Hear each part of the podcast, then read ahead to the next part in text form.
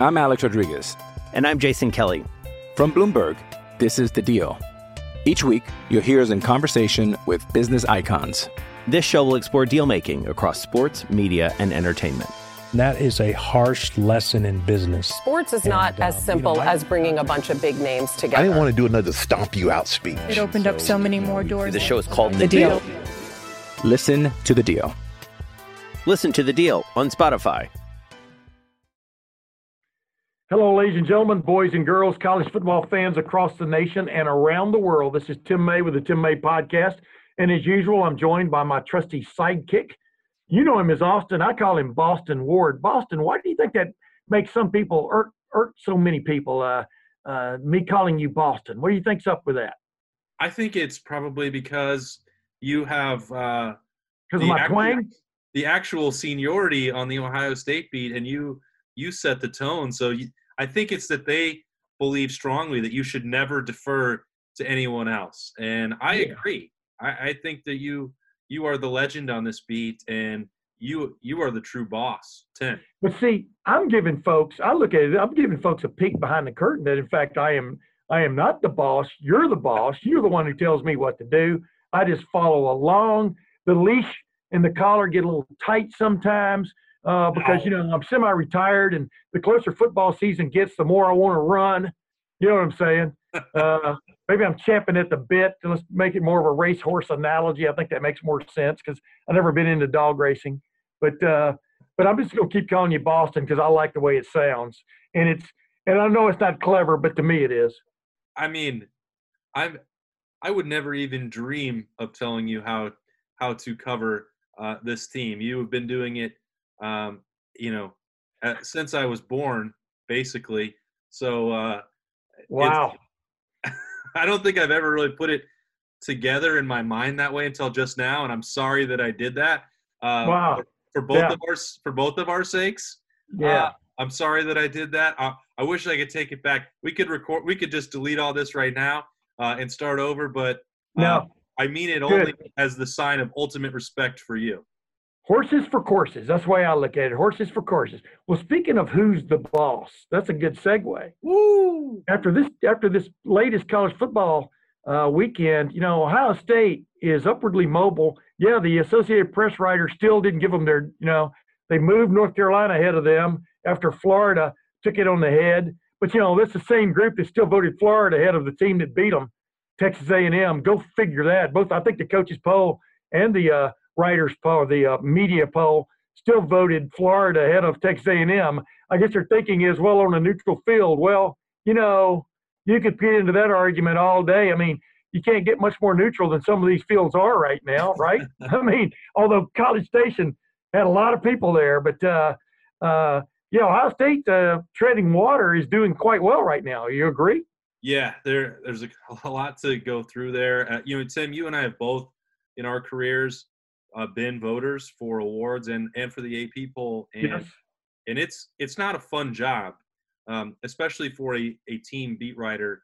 You know, to monitor even the rest of the Big Ten on a given Saturday when we're in one stadium talking about one team, and then you see one opponent every week.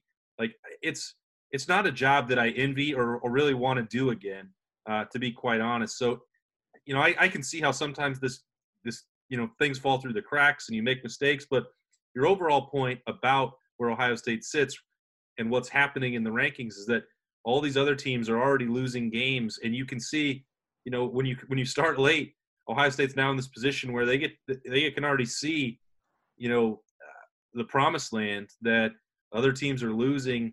Uh, other other candidates, other contenders are already being revealed as not worthy of being in that college football playoff rate race, and the picture for them is becoming more clear. I think they already knew they would have to run the table most likely with this schedule, um, but even you're removing the Big 12 almost entirely from that conversation. You know, for example, that uh, you know everybody else except Alabama really, you know, or one team in the SEC is probably going to be it that goes undefeated. Yeah. Um, that's that's going to be both some comfort for them and also a reminder that they have to take care of business starting next Saturday and that they can't take anything for granted. Yeah, you know, we're going to get into that more on, on the second part of my show here uh, with you. Uh, and uh, and it is to put it in a nutshell, it looks like the front runner in the Big 12 right now is Oklahoma State. Uh, We saw that in one fact, yeah, and uh, it sounds like a lot of the experts are not really willing to give them the benefit of the doubt. If in fact it's a five t- five horse race at the end, you know, so we'll see what happens. But uh, you know, first uh, I had a great conversation with the uh, parent, uh, with the mother of Paris Johnson Jr., Monica Johnson. I know you've you've spoken with her before Yeah. many occasions. So is Jeremy Birmingham, our ace recruiting expert, along with Spencer Holbrook. But uh, wow, what what a refreshing interview! And uh, man, parents these days, man, some of them are are really are really sharp. She is one of them, and uh, just kind of like talking about uh, Paris as a peewee, and then and Paris through the COVID, et cetera. It was just kind of an eye-opening uh, conversation. So I'm going to get into that conversation. We're going to introduce that here in a second, and then we're going to come back and we're going to chop up, as the uh, chefs like to say, and the sous chefs. I guess you could be my sous chef, and I could be the chef. Uh, we are, we're going to chop up the the national picture, the national uh, base omelet, whatever you want to call it, that Ohio State's going to be plopping into uh, in in less than a week and a half. Uh, but it, but first, let's get to this conversation I had with Monica Johnson. I'm Alex Rodriguez. And I'm Jason Kelly. From Bloomberg, this is The Deal. Each week, you'll hear us in conversation with business icons. This show will explore deal making across sports, media, and entertainment. That is a harsh lesson in business. Sports is not And, uh, as you simple know, I- as bringing a bunch of big names together. I didn't want to do another stomp you out speech. It opened up so many more doors. The show is called The The Deal. Deal. Listen to The Deal. Listen to The Deal on Spotify. Lucky Land Casino asking people what's the weirdest place you've gotten lucky? Lucky? In line at the deli, I guess? Aha, in my dentist's office. More than once, actually. Do I have to say? Yes, you do. In the car before my kids' PTA meeting. Really? Yes. Excuse me, what's the weirdest place you've gotten lucky? I never win and tell. Well, there you have it. You can get lucky anywhere playing at LuckyLandSlots.com. Play for free right now. Are you feeling lucky? No purchase necessary. Void where prohibited by law. 18 plus. Terms and conditions apply. See website for details. And as promised, ladies and gentlemen, I'm back with a very, uh, very special guest, Monica Johnson. Welcome to the Tim May podcast. Thank you for having me. And uh, you know, there's as you well know, I've been I've been in pursuit of you. That doesn't come that doesn't exactly sound right, but I've been in pursuit of you for several months now, and uh, we finally have made this happen. And you know, one of the main reasons I wanted to talk to you earlier in the summer was how your big big bad son was dealing uh, with the uh, COVID nineteen challenges, et cetera. But now you know it's morphed into uh, dealing with that, but also pushing on and getting ready to play for the first time as an Ohio State Buckeye. Of course, we're talking about Paris Paris Johnson Jr. Uh, uh, bidding at right tackle right now, along with Nicholas Nicholas Petit Frere, possibly for the starting job. Is uh, Ohio State's preseason? It's not really a camp; it's preseason post uh, post school practices go on. But Monica, how how is your son getting along at this point? He's getting along perfectly. He loves it at Ohio State.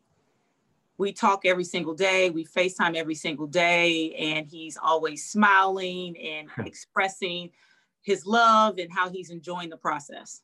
Uh, how challenging has this? Before we get to it about how challenging it's been for parents, how challenging do you think it's been for your son over the last several months? You know, thinking he was going to show up at Ohio State, vie for a starting job, maybe even in the spring, but Yes. then have everything sort of not not necessarily put on hold, but put on a very very slow conveyor belt.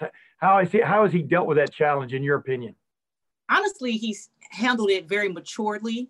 I was really surprised on how he handled that. I can't say I would have handled it the same way if I was Paris, but he was very mature during the entire process. At least to me, he never complained about the process. He just said, Mom, I know God has a plan. He said, God is not surprised by any of this. And I'm just going to take it one day at a time and make sure I do my very best to be prepared. So he handled it very maturely. Now, were there moments where Paris went through the emotional roller coaster? Of course, but never once he complained to me about this process. He's just happy to be a Buckeye. You know, the reason I um, initially pursued you way back when was you're one of those parents who has spoken out even before the Big Ten was doing its thing, its tango as I call it now, because it definitely was a dance. But uh, yes. you know, you were you were the one on you were one of the ones on Twitter, et cetera, feeling very confident back in the midsummer with the way yes. Ohio State was handling things. What gave you that confidence? What what it, what was it? Some of the highlights that stuck out to you about the way Ryan Day, maybe Greg Studrawa, and those guys were all ha- handling the situation. Well, what stuck out to me was the communication. Um, Coach Day was upfront from the very start. One, he communicated with us from the time that the boys were sent home because of COVID 19 up until now. It's, it's always been an ongoing communication. So Coach Day never once promised us, a, never promised us a season. But what yeah. he did tell us that he shared with us the protocols, the steps that they were going to take as a university to ensure that our boys will be safe at the university. And also, he educated us as parents on different things that we needed to do to make sure that we were supporting our boys away from home as well.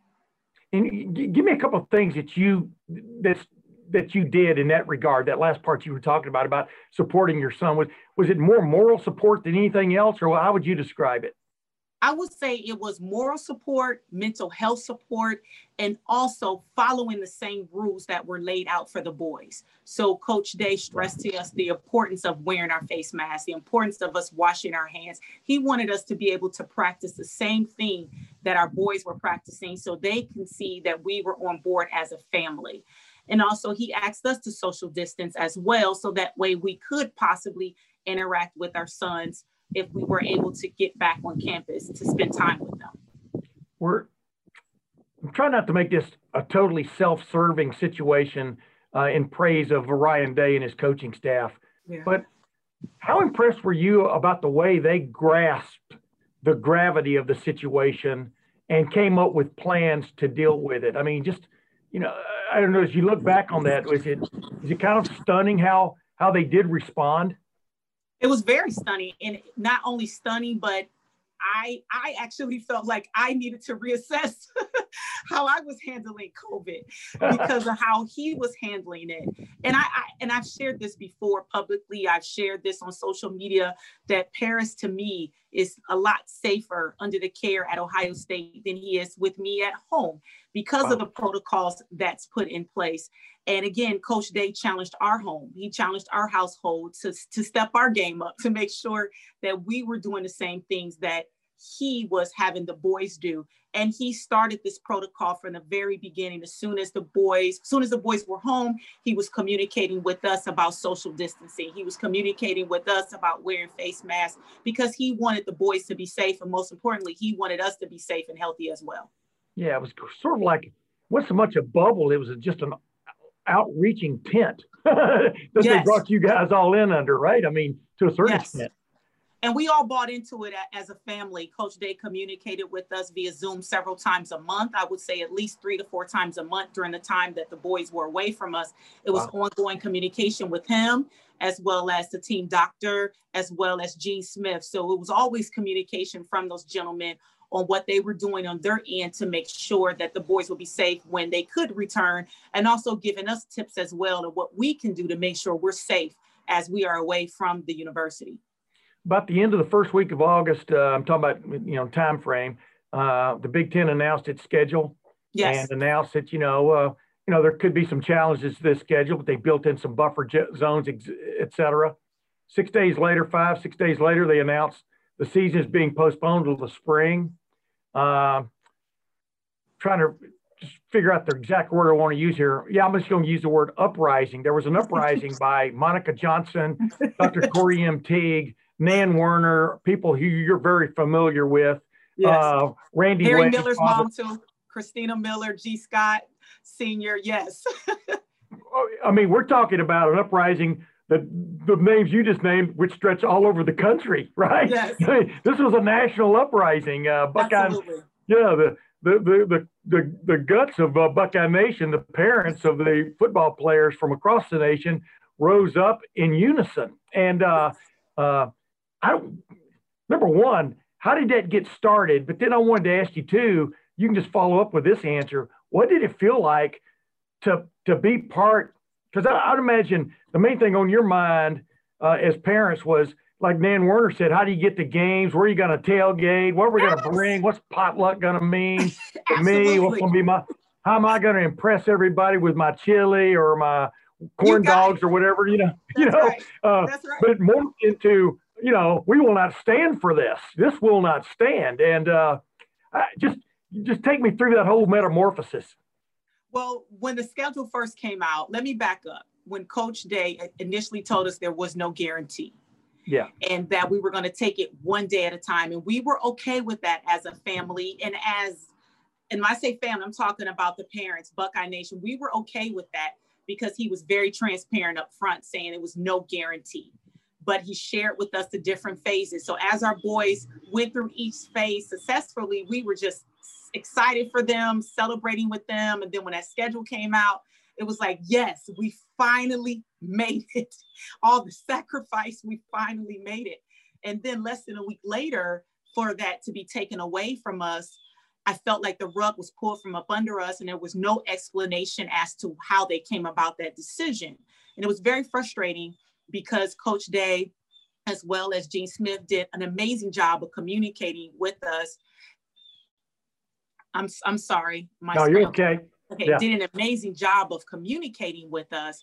And so for us to go from zero, from one, from a hundred percent communication to zero, we, it was, it was, we were appalled. We were Yeah. confused. We, we couldn't quite understand that. And so, and even Coach Day and Gene Smith could not even answer our questions, which was a shock to us because they've been very supportive and upfront with us from the very beginning. And so I'm on the parent board, um, the Ohio State Football Parent Association board. I'm a freshman representative on the board. And so we have a group and we came together as a group and we just started communicating on what can we do to help because we knew that Coach Day and Gene Smith could not answer our questions. Therefore, our boys could not answer our questions. And we felt that we needed to be the spokesperson for the coaches as well as for our sons because we needed answers. And so we Yeah. decided we will come together as a group and everything just took off from there. What did what as you look back on it now? What what what did it feel like? Because obviously y'all had an effect. Whether whether Kevin Warren and the Big Ten folks want to admit it, uh, they they they you know as you well know that famous uh, missive that Kevin Warren put out uh, uh, a few weeks or a week or so after um, the initial postponement of the season to the spring that this would not be revisited. Huh, this thing Yeah. got revisited. You know it uh, it was Yes. kind of like uh, I mean unbelievable the effect you had. But what, as you look back on it now, are you? I used the word stunned a while ago about the way uh, Ryan Day and his staff dealt with the situation. But are you?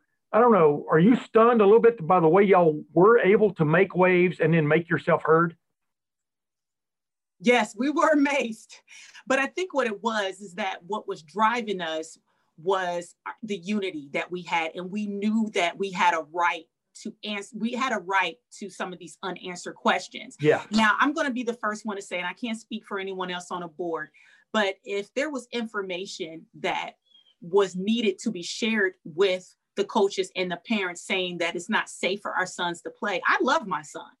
And I don't want my son to be hurt. I don't want him to um, suffer negatively because of this virus. So I would totally support my son if it, you know, if it meant he couldn't play Yeah. because of the pandemic. I would totally support that, but I can't rally around something if I don't have the answers. And that's what we were looking for was the answer. We wanted to know how did they come to this conclusion? And we know how hard our boys worked and the protocols that were in place.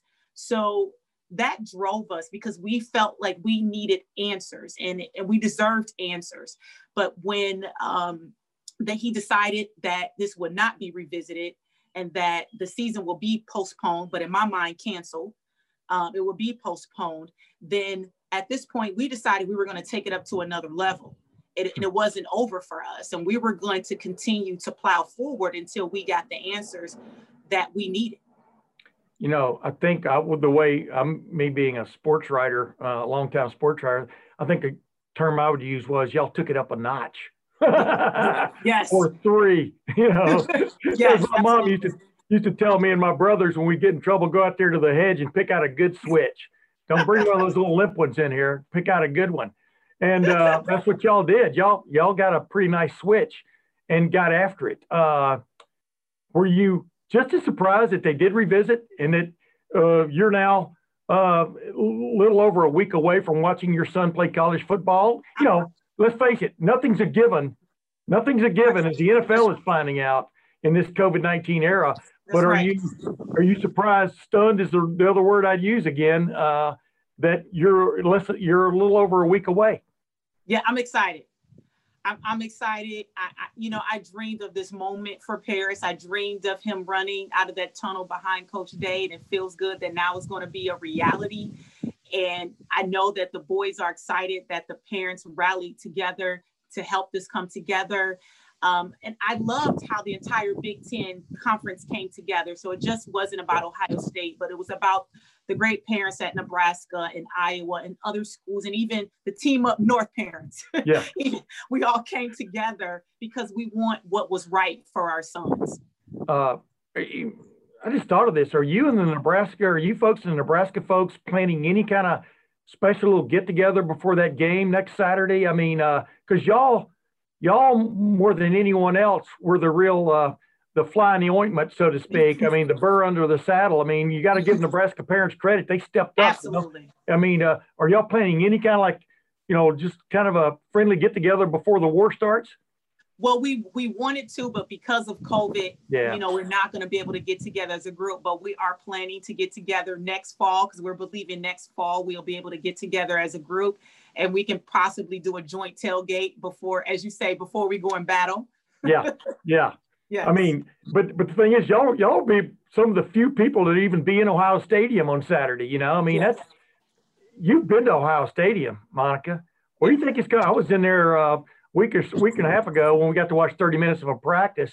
It's it's uh, it's like the Indianapolis 500 for me. Indianapolis Motor Speedway is a totally different animal when it's full of people. You know, Right. 250,000 people. Ohio Stadium 105,000. Instead, they may have a thousand or fewer. You know, in there. What do, what do you expect that atmosphere to be like? I'm not sure. I'm really not sure what what to expect. I, I do believe it will be an excitement in the air Yeah. because you know we're going to come together. The parents going to come together and rally our boys on and, and celebrate because the time has come and it's here. So I'm not sure, but I know it's going to be um, an, an exciting atmosphere.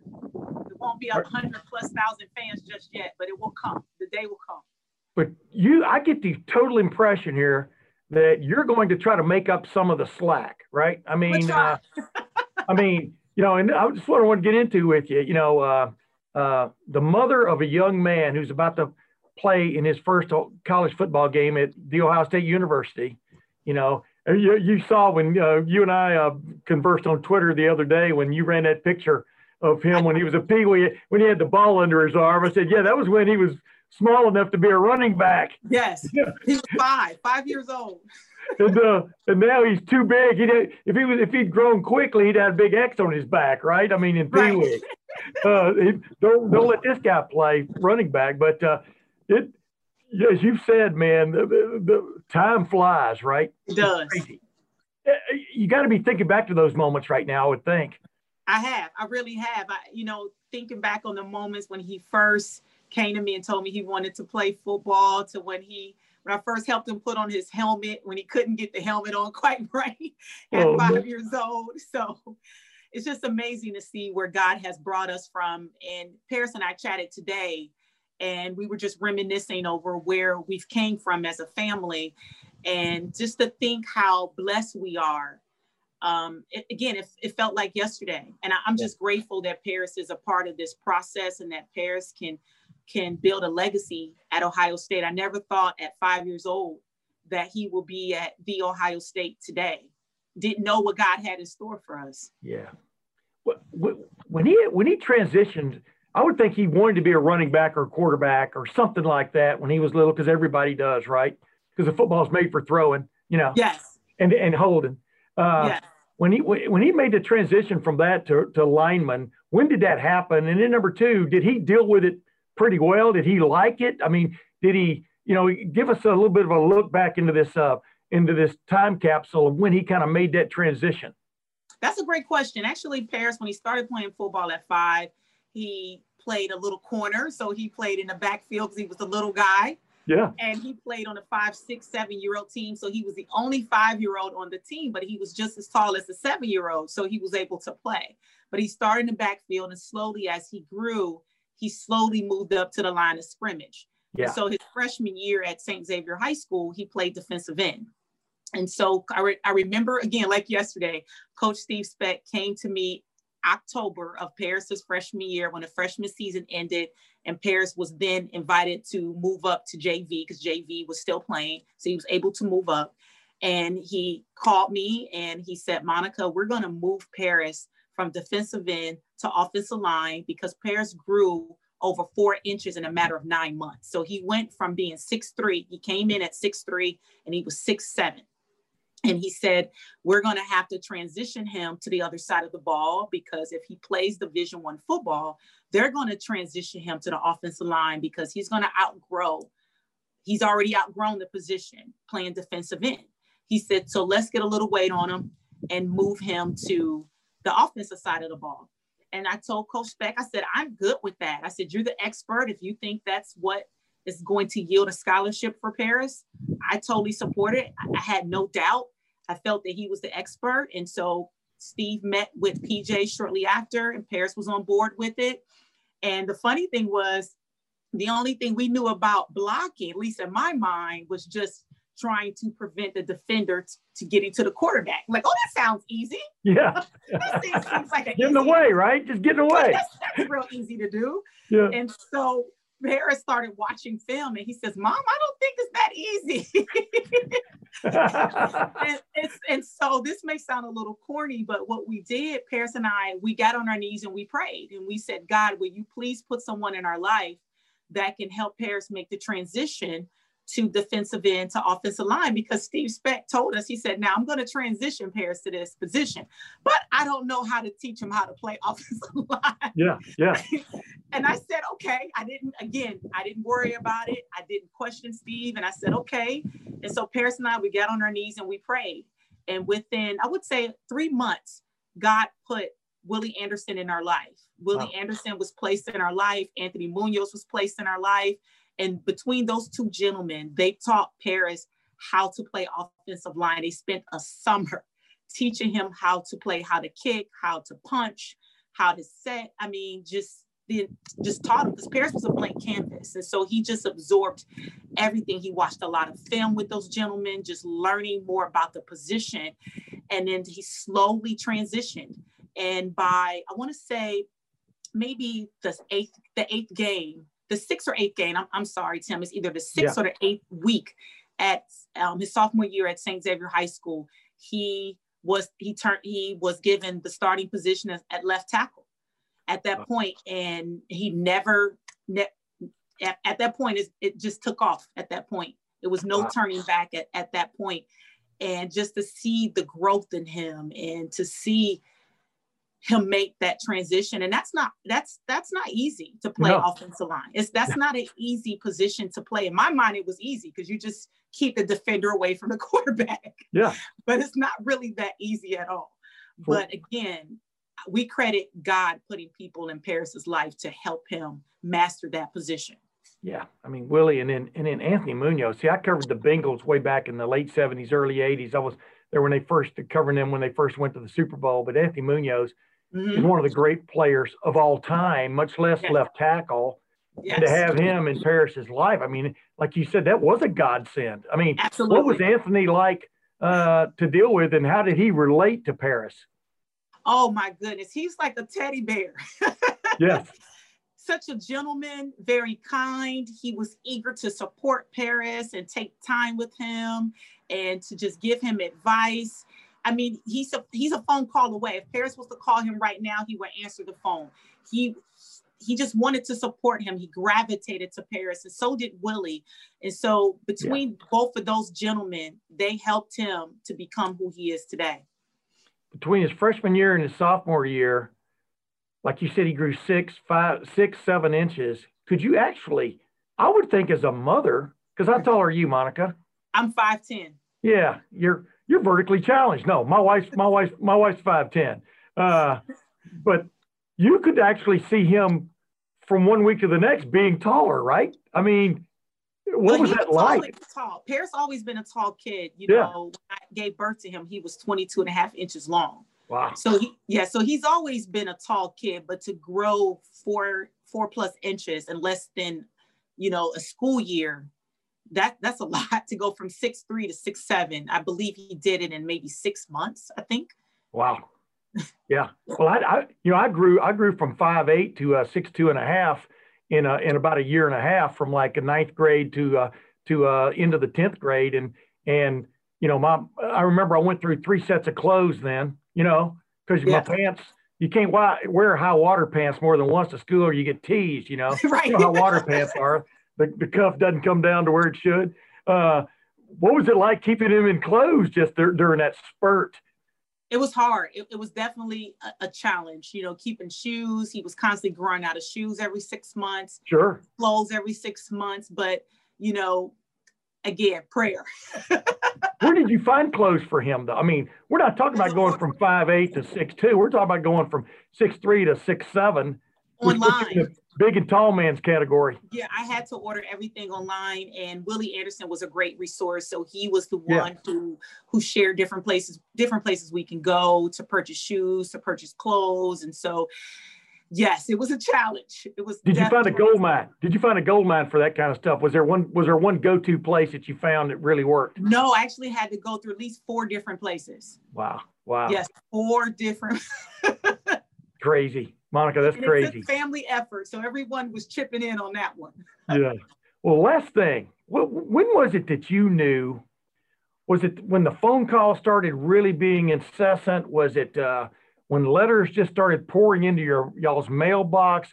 When did you when did you come to the realization that uh, Paris wasn't wasn't just learning how to play offensive line, but a lot of people thought he was learning how to play it extremely well.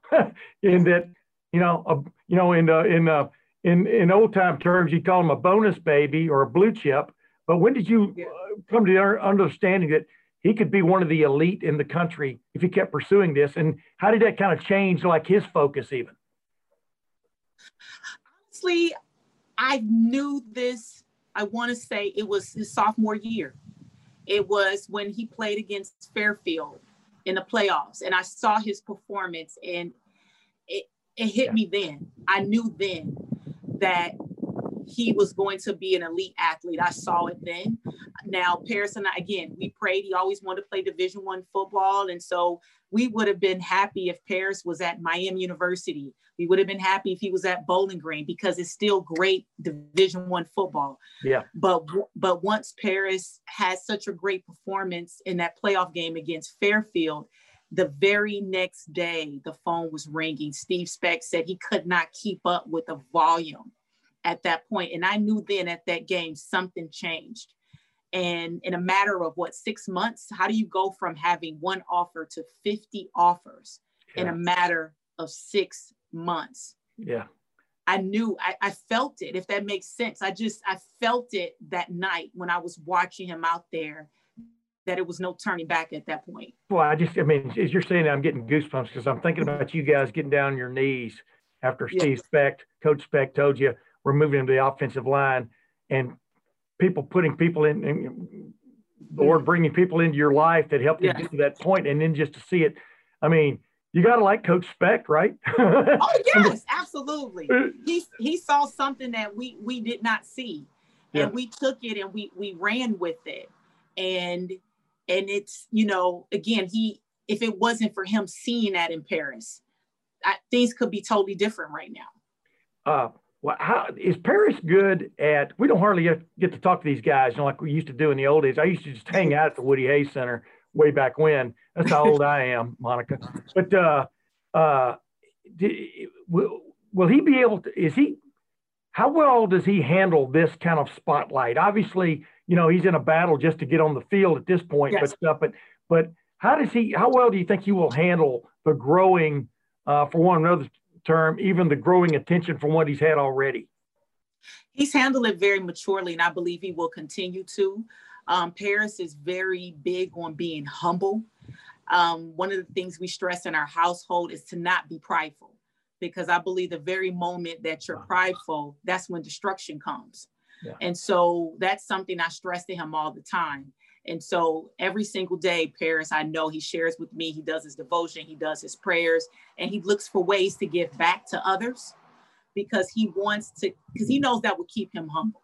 Yeah. And know that that this is simply a gift that God has given him, one of many gifts that God has given him that he can use as a platform to be able to bless others, to entertain others. And so he's been really good about making sure and keep in the forefront that it's not about him. And if I ever feel like it is about him, I don't have a problem with reminding him that it's not about him. that it's about others first. Absolutely. Yeah. Yeah, there's an M there, but it's the end of team, right? Yeah. That's right. Yeah. That's right. And family. Uh, when did you come to grips with the fact that football is a brutal sport and that do you watch football with one eye closed and one eye open when your son's on the field? How did you how did you come to grips with that as a parent?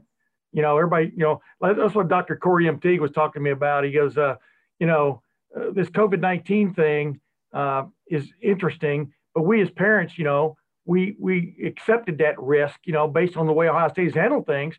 But you know, football is about all kinds of risk. It's not just about COVID nineteen. The the you know, obviously the head injury situation has come to the fore in the last many years.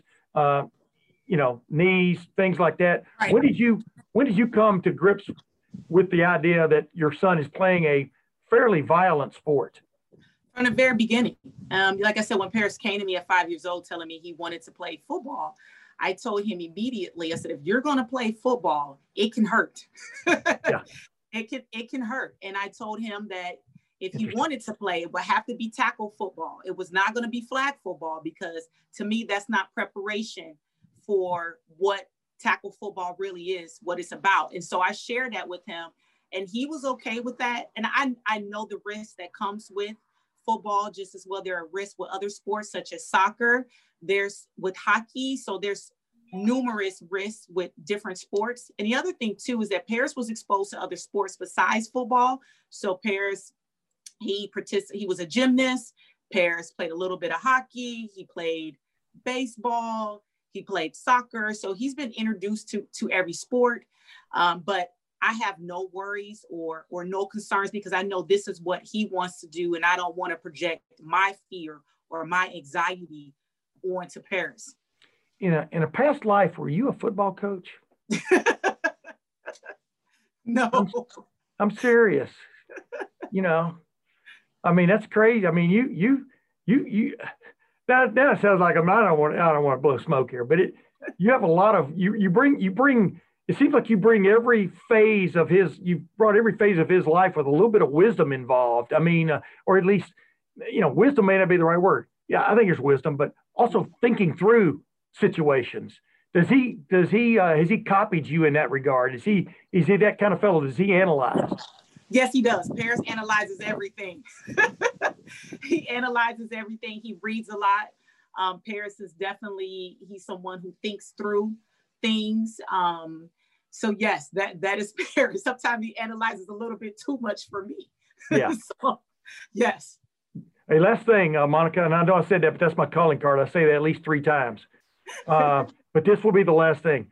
Okay. How eager, and you touched on this a minute ago, how eager is he to get on that field uh, uh, a week and a half from now against, as we, as you and I speak, against Nebraska and get on with his college career? Is it you?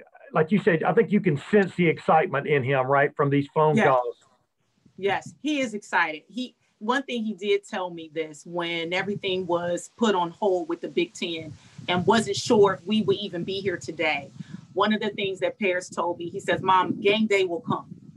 And I promise you I will be ready. I will not take one day off. So he's wow. been ready for this moment. And I feel the stage has been set now and so it's it's time for him to to come forth and i'm excited and i know he's excited i see a campbell soup commercial in your in your future i'm not sure what do you think huh? hey they can call me i'm, I'm available you know i just love those but anyway monica johnson thank you very much for joining the tim may podcast. This has been a blast. Thank you so much for having me. I'm glad that we're finally able to get together and have this talk. Amen. Amen. Thank you very much. Thank you. Have a great day. You too.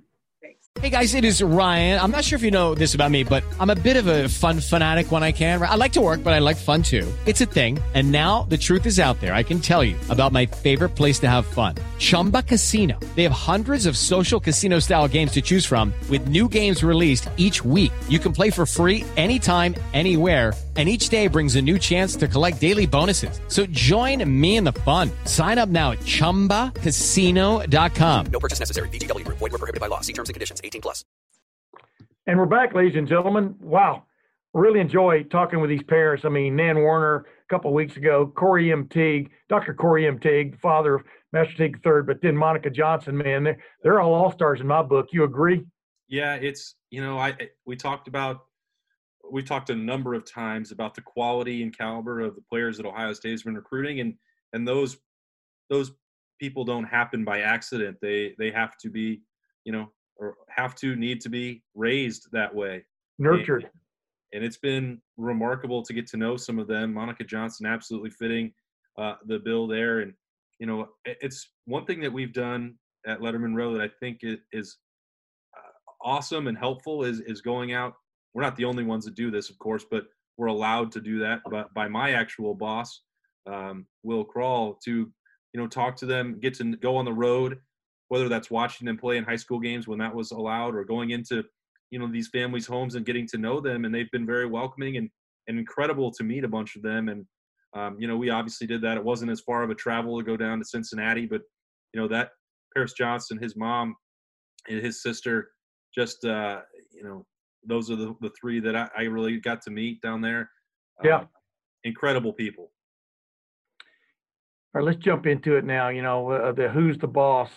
Uh, I'm going to have Monica Johnson on sooner rather than later again, by the way, because uh, uh Paris Johnson's got some interesting things coming up in his life uh, besides football. And we're going to get into that uh, later on, but I digress. That's just a little tease. But bottom line is, speaking of teases, we had that in the uh, earlier portion of the show and when you and I were talking. By the way, as you spoke there, Boston, I think I am going to give you a new nickname. Instead of Austin Ward or Boston Ward, it's going to be Awesome Ward. Whoa! Whoa yeah, you like that? How about that? I think that's pretty good. well, anyway, awesome. Uh, of course, there are a lot of people who fit that bill, so but uh, that's kind of like being nicknamed Butch or something. But uh, but but anyway, uh, Anyway, Butch. Who, who, what, which is the who's the best team in the in in the nation right now? Take Ohio State out of the picture. Yeah. Uh, Clemson, I thought played played against a pretty good, not a great team by any stretch, a pretty good team the other night in Miami. Put Miami back in its place, which is you're not quite ready for prime time yet, like you used to be.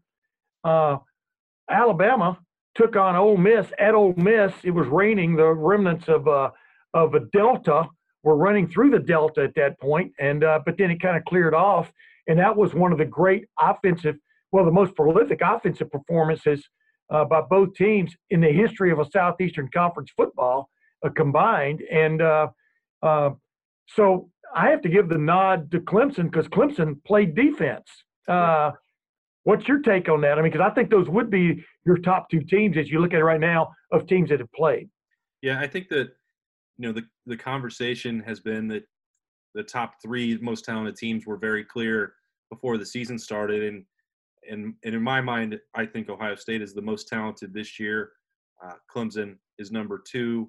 Uh, and part of that is because i was in you, you and i were in arizona and we saw a team that really dominated most of that game before some really uh, unusual things happened. Um, that's what i can't shake and I, I think that this ohio state team has an has as high of a ceiling, if not more so, this year with Justin Fields coming back. So you said to take them out of the equation. I still think that Clemson is right there. Those are the two best teams. If you offered to build them a bubble and let them play five times and crown a national champion to be done with 2020, I would approve of that plan. I don't think that uh, Alabama and Georgia, you know, maybe they one of those two can prove that wrong and that they absolutely deserve to be in that mix. I'm not suggesting that that the SEC champion wouldn't be in the playoff. They absolutely will. But yeah. I just don't. What I saw from Alabama in the first quarter and a half, and I know that's just a small part of the game. They dominated Texas A&M after that, but I watched almost all of that Ole Miss game. That was not a Nick Saban defense. That was not an Alabama national championship caliber defense. And if if Lane Kiffin, I've said many times to you from my experience with him back at Tennessee, he's a great play caller. He's done fantastic things with quarterbacks. Um, he knows Nick Saban well, so it's not a surprise that he could come up with a good game plan and score points. But I didn't think he could score that many points against Alabama. And I, I think that there are some troubling signs for what they can do defensively. Now they also are really dangerous on offense. We'll see if that's enough. Georgia has. They are very dangerous, very yeah. dangerous on offense. Let's, yeah. you know, sometimes you can just outscore people, and that's what Alabama did the other night. And I just, and now, now they'll have to prove if they can do that. Scoring on Ole Miss, we know that that's not the same because Kirby Smart, I think, has an Alabama caliber national championship style defense, but they obviously have questions on the offensive side. Yeah. So, um, you know, it's a fascinating mix for the, you know, to preview this biggest game of the year, uh, maybe in the SEC. Maybe they'll play twice. I don't know, but um, you know, I think the winner of that game can can say, all right, that's they are in the mix with Ohio State and Clemson as a team that can win the national championship. I just I currently have doubts about Alabama right now, um, but one week is all they really need to to erase them, um, and that's you know. Well, they handled you know they handled a Texas A&M team the week before Alabama did uh, at home. Uh, and uh, here they got Georgia coming up. I mean, uh, Saturday, Saturday night. And uh, man, you know, there's some things to be said for not having to cover a football game. you know what I mean on some Saturdays. But uh, yeah. this is a blessing, man. This is like, uh, you know, just like Ohio State, Penn State on October 31 is going to be a, a hell of a game. And uh, I think this is going to be a hell of a game uh, from the standpoint of can Alabama keep scoring a lot of points because that looks like their recipe, and you can you can win. I know it's a dumb, stupid thing to say. You can win games by by literally playing outscore the opponent. And Ole Miss hardly stopped Alabama the other night. Yeah. But the flip side, like you just said, was Alabama hardly stopped Ole Miss except on one key drive when they forced a field goal, and that was that turned into being the game, uh, especially right. after uh, you know that uh, ridiculous onside. Uh, well, I guess that was earlier that onside kick attempt, which you know that Ole Miss had. But I don't want to chop up that whole game, except to say that there were moments in that game when Ole Miss's offensive line owned the day, and I even texted Urban during the midst of that game saying I haven't seen an Alabama defensive line owned like this maybe since that college football playoff semifinal right. in 2014 when of course ohio state uh, ran up and down the field to a certain extent on those guys that's what gives me pause is how Alabama's front seven uh, seemed quite vulnerable. Well, you have to if you're going to tell a story about texting Urban, you have to say what he said. Well, I, that's not fair. just tease. Yeah, I'm just teasing. I mean, um, yeah, I, but he kind of agreed with me. Yeah, I think, and that, like I said, you never. College football is such a difficult sport to predict for the most part. You know, you know who the most talented teams are. It's very easy to see, especially when with, with, since the advent of recruiting rankings and, and those things are far more accurate far more often than sometimes they get credit for uh, but you know you know sometimes a one game sample is not good uh, or not meaningful enough which you look at ohio state purdue or ohio state iowa and that helps prove my case. It didn't show you the ceiling of that team. It showed you the floor and it's up to anyone else to determine which one they think is more meaningful. But yeah. um, it's also i think Saturday night for Alabama is a reminder that this season is difficult to prepare for. And even if you have no positive cases and a full roster, uh, the extended layoff, not being able to hit, not being able to tackle, not going through, uh, you know, not having spring practice to get ready, different challenges you might have faced during training camp, it shows you how how easy it can be uh, for problems to arise once you get on the field. And you know, Alabama's a couple weeks into it, of course, now, but um, you know, this is a challenge. I asked Ryan Day about that a couple weeks ago when we talked to him, and yeah. Al Washington as well. You know, how concerned are you about your defense and tackling when when you haven't done it in so long? And they said that's that's absolutely the case. If you're Ryan Day, you hope that having seen an example, having seen Alabama go through something like that, that it's another reminder uh, to do whatever you can in the short term. And Ohio State now has you know one more week of training camp before they get into a game week. Um, but this year is hard. Weird things are happening. Uh, Well, not just Big 12 defenses that suck. Oh yeah, I mean every every every major defense out there seems to have some question marks, except maybe Clemson. But we've seen Clemson really challenged yet. I think a little bit the other night, D'Eriq King and those guys uh, tried some things, and Clemson was able to shut the door. Yeah. Uh, North Carolina, uh, wow, Mack Brown, unbelievable. Mack Brown, the job he immediately brought back North Carolina last year. They're the team that should have upset Clemson and probably kept Clemson out of the out of the college football playoffs, Mhm. uh, but blew it at the end. Uh, but wow, that team. And then you look at Notre Dame, and suddenly it's the ACC that's loading up in the top five or six. Uh, that's crazy, isn't it? Uh, awesome. I mean, you know, look at it. I mean, the AP poll, um, the AP poll, the media voted North Carolina number five ahead of Ohio State. Ohio State did not move up, even though uh, Florida got knocked down a few pegs. So there are a lot of people believing the ACC right now, but mainly it's because they've played games and the Big Ten hasn't. I understand that, but you got three ACC teams ahead of the team that most people think is going to win the Big Ten. That's hard to really wrap your head around. That's I'm talking about Notre problem. Dame. Notre Dame is the ipso facto honorary member of the ACC this week, or this year, ladies and gentlemen. In case That you is lost my count. problem with the way some voters are casting their ballots from week to week because it's, you know, they don't matter. And I remind myself that of all the time. But it, you get into these misleading situations where, well, Clemson just claimed a top 10 win, and they'll try to talk about that later on in the year. Well, that's it wouldn't have been a top 10 win. Miami wouldn't have been in that situation. It's not going to be a top five game when North Carolina plays Clemson, or it shouldn't be if you're properly rating uh, Ohio State and Penn State. Um, you know, Hey, Mississippi. Hey, Mississippi State got a top ten win over LSU exactly. Yeah, exactly.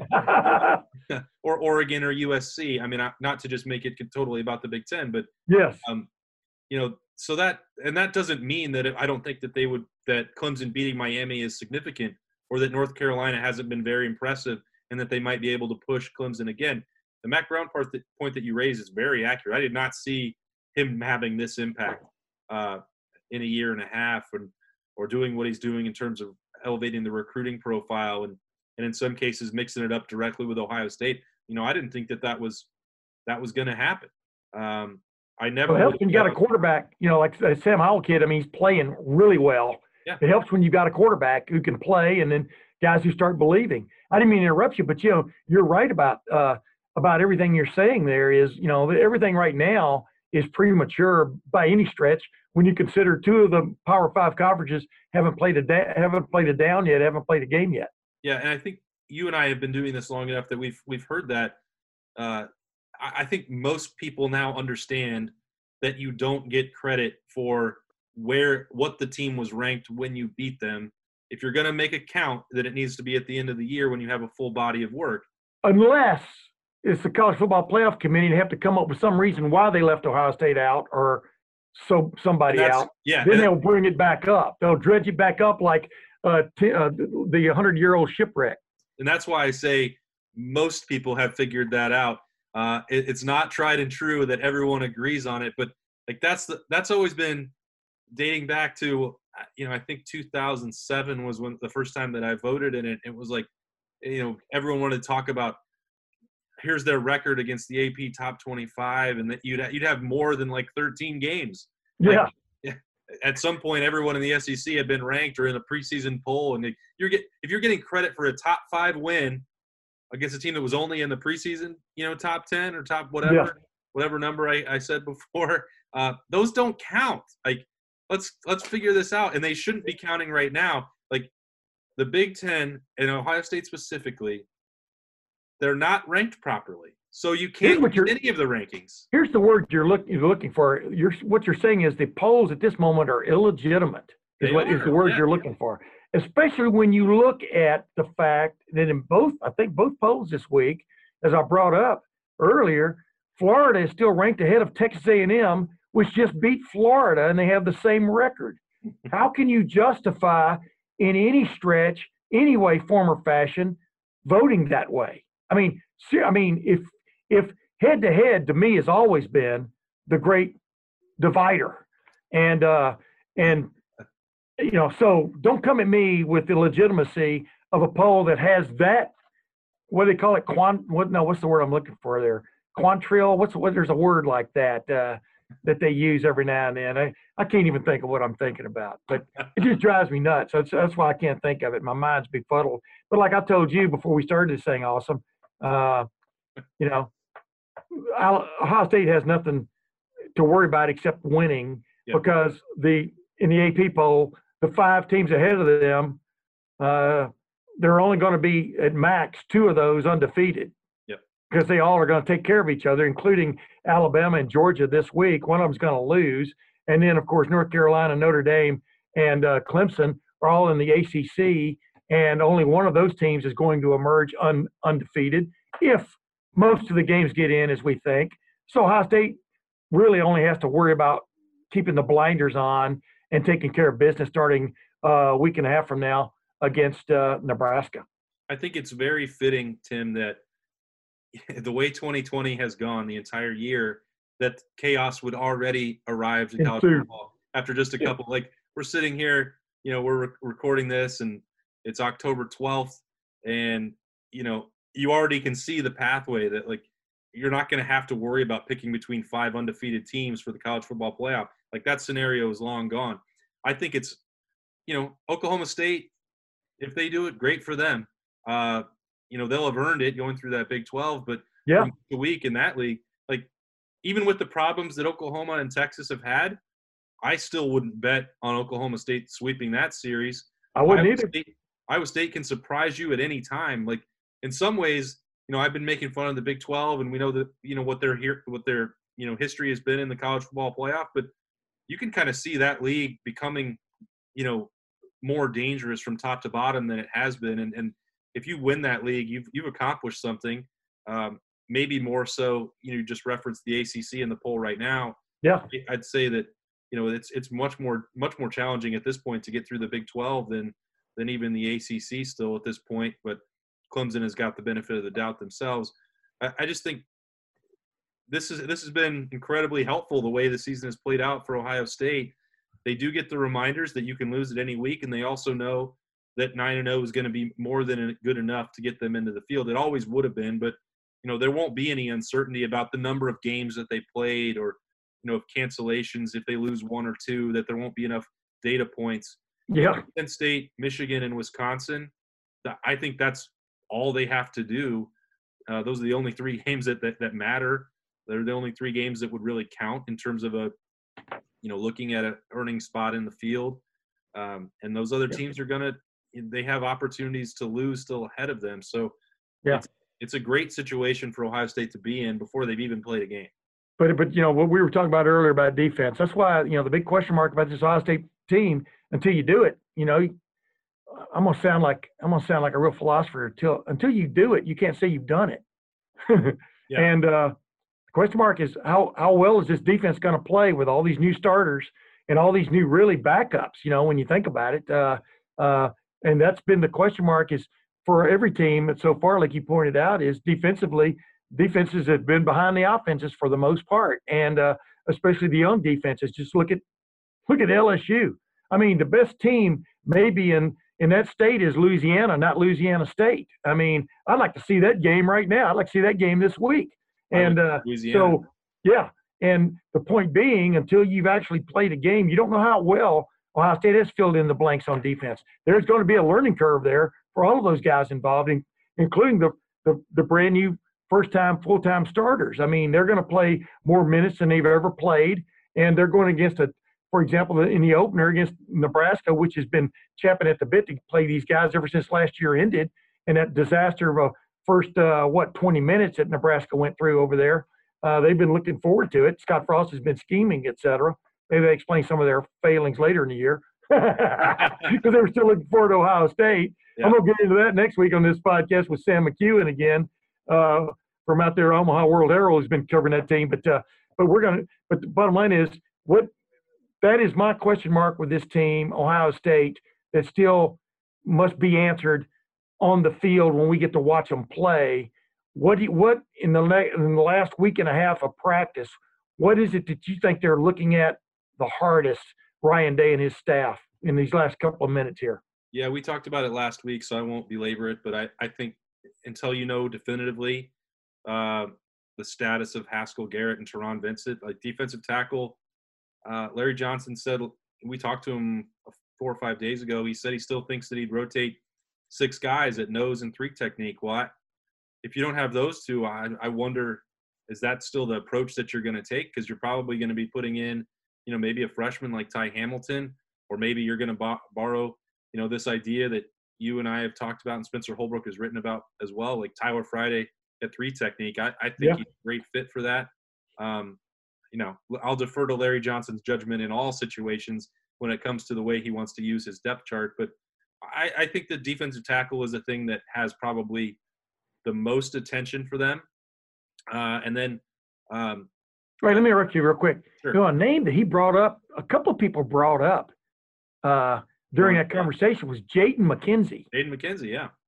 He could be one of those guys, you know, Richard Frey, he could be one of those guys that, uh, like I've always talked about this embedded talent. I know, I know I'm always using that because I think it's accurate about an Ohio State that a lot of teams don't have.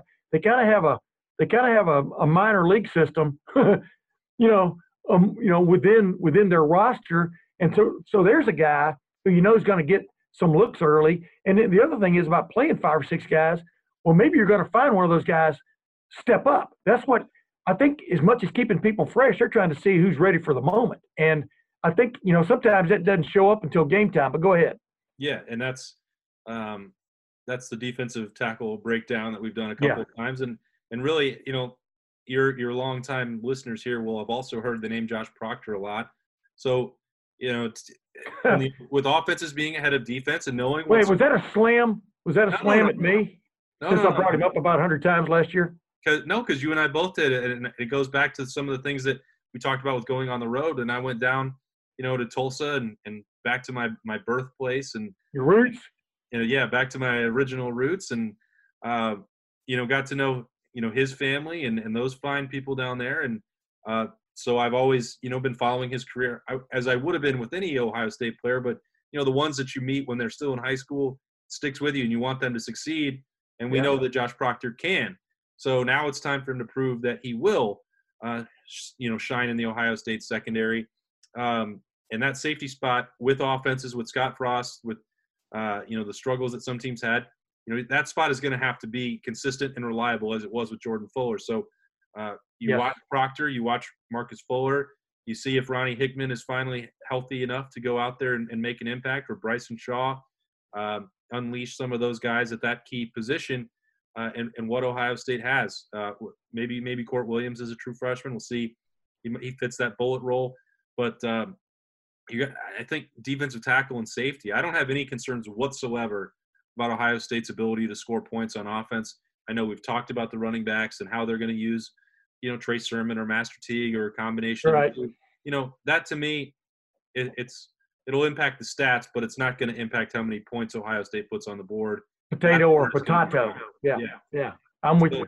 So their championship ceiling to me is going to be determined by the answers they find at defensive tackle and what happens in the in the secondary corner. I think we've talked about those three guys plus Marcus Williamson before. I that's going to be just fine. Championship ceiling, defensive tackle, and safety. Those are the positions I think. Strength up the middle, ladies and gentlemen, is what you look for on a baseball team. By the way, RIP uh, Joe Morgan, one of my favorite players until he got traded from the Astros to the Cincinnati Reds. Still one of my favorite. You're one of the few all-time Joe Morgan Astros fans and not Reds fans, huh? Yeah. Well, I grew up in East Texas. That's all we had to root. Yeah, yeah. The, the Astros would cultivate all these players and then get traded off to somewhere else. Because the Astros were always rebuilding. They were kind of like the Browns until this year. You know what I'm saying? I mean, it was crazy. They were. I, I call it the elite AAA league of the of the National League. That's what the Astros were. But I digress. But yeah, uh, I mean, it's it's it's going to be interesting uh, to see if those guys step up. Like you said, Josh Proctor, the light is now on you. Step up and play, right? And uh, right on down the line. Hey, last question. This is just going to be. Want. I want five to ten seconds of an answer before we call it quits. Of all the players we talk about, about embedded players, guys who've been paying their dues, etc. Jalen Harris or Elijah Gardner they're forgotten names really when it comes to the wide receiver corps. What What do you think? Is it time for one of them to make a move. Uh, do you think, or will they? You know, what, what's your just what's what's your take? Which one will make his move this year If and be sort of that Johnnie Dixon or you know that kind of guy that you've kind of maybe given up on for one reason or another, and yet boom, they play. Yeah, if you don't make that move now, you, you it will never happen. So the way Ohio State is recruited, this is, and, and even the you know obviously the part of their career that they're in, this is it. Uh, Yes. If if you're asking me to pick one of those two, I think it's Jalen Harris. He's really not. We know that he hasn't been able to produce, but I think there are or signs Ohio State put him in games in meaningful situations because he knew how to block. He's big. He can run. Um, if you need a, one of these guys to be a red zone threat, I would pick uh, Jalen Harris to emerge in that role. So I can see him capping his career uh, with a couple touchdowns for the Buckeyes. That rotation is going to be really hard for anybody to crack, but if it's going to be a veteran presence, um, you know, making the most of that moment, I think Jalen Harris knows what's at stake here. Yeah, the one thing Elijah Gardner streaking down the field at what is he six foot five or whatever he is. I mean, uh, he's still a possible weapon that I think Ryan Day would like to get to, but not at the expense of others, not at the expense of a an experiment. You know what I mean? So, wow, you know that's why you'd like to be sitting there watching every day after school, the after school specials, which are Ohio State's football practices, uh, to see who's really making a move right now, who they're not going to tell us about until we see them make a move against Nebraska Right. or at Penn State. But, ladies and gentlemen, uh, yes, football season is nigh. It's not upon us. That'll be next. That'll be the way I sign off next week uh, from this uh, Tim May podcast. Awesome, Ward. Thanks for joining me again. And uh, until next week, this is Tim May with the Tim May podcast. We'll see you then. Hello, it is Ryan, and we could all use an extra bright spot in our day, couldn't we? Just to make up for things like sitting in traffic, doing the dishes, counting your steps, you know, all the mundane stuff. That is why I'm such a big fan of Chumba Casino. Chumba Casino has all your favorite social casino style games that you can play for free anytime, anywhere with daily bonuses. That should brighten your day a little. Actually, a lot. So sign up now at chumbacasino.com. That's chumbacasino.com. No purchase necessary. Group. Void were prohibited by law. See terms and conditions. 18 plus.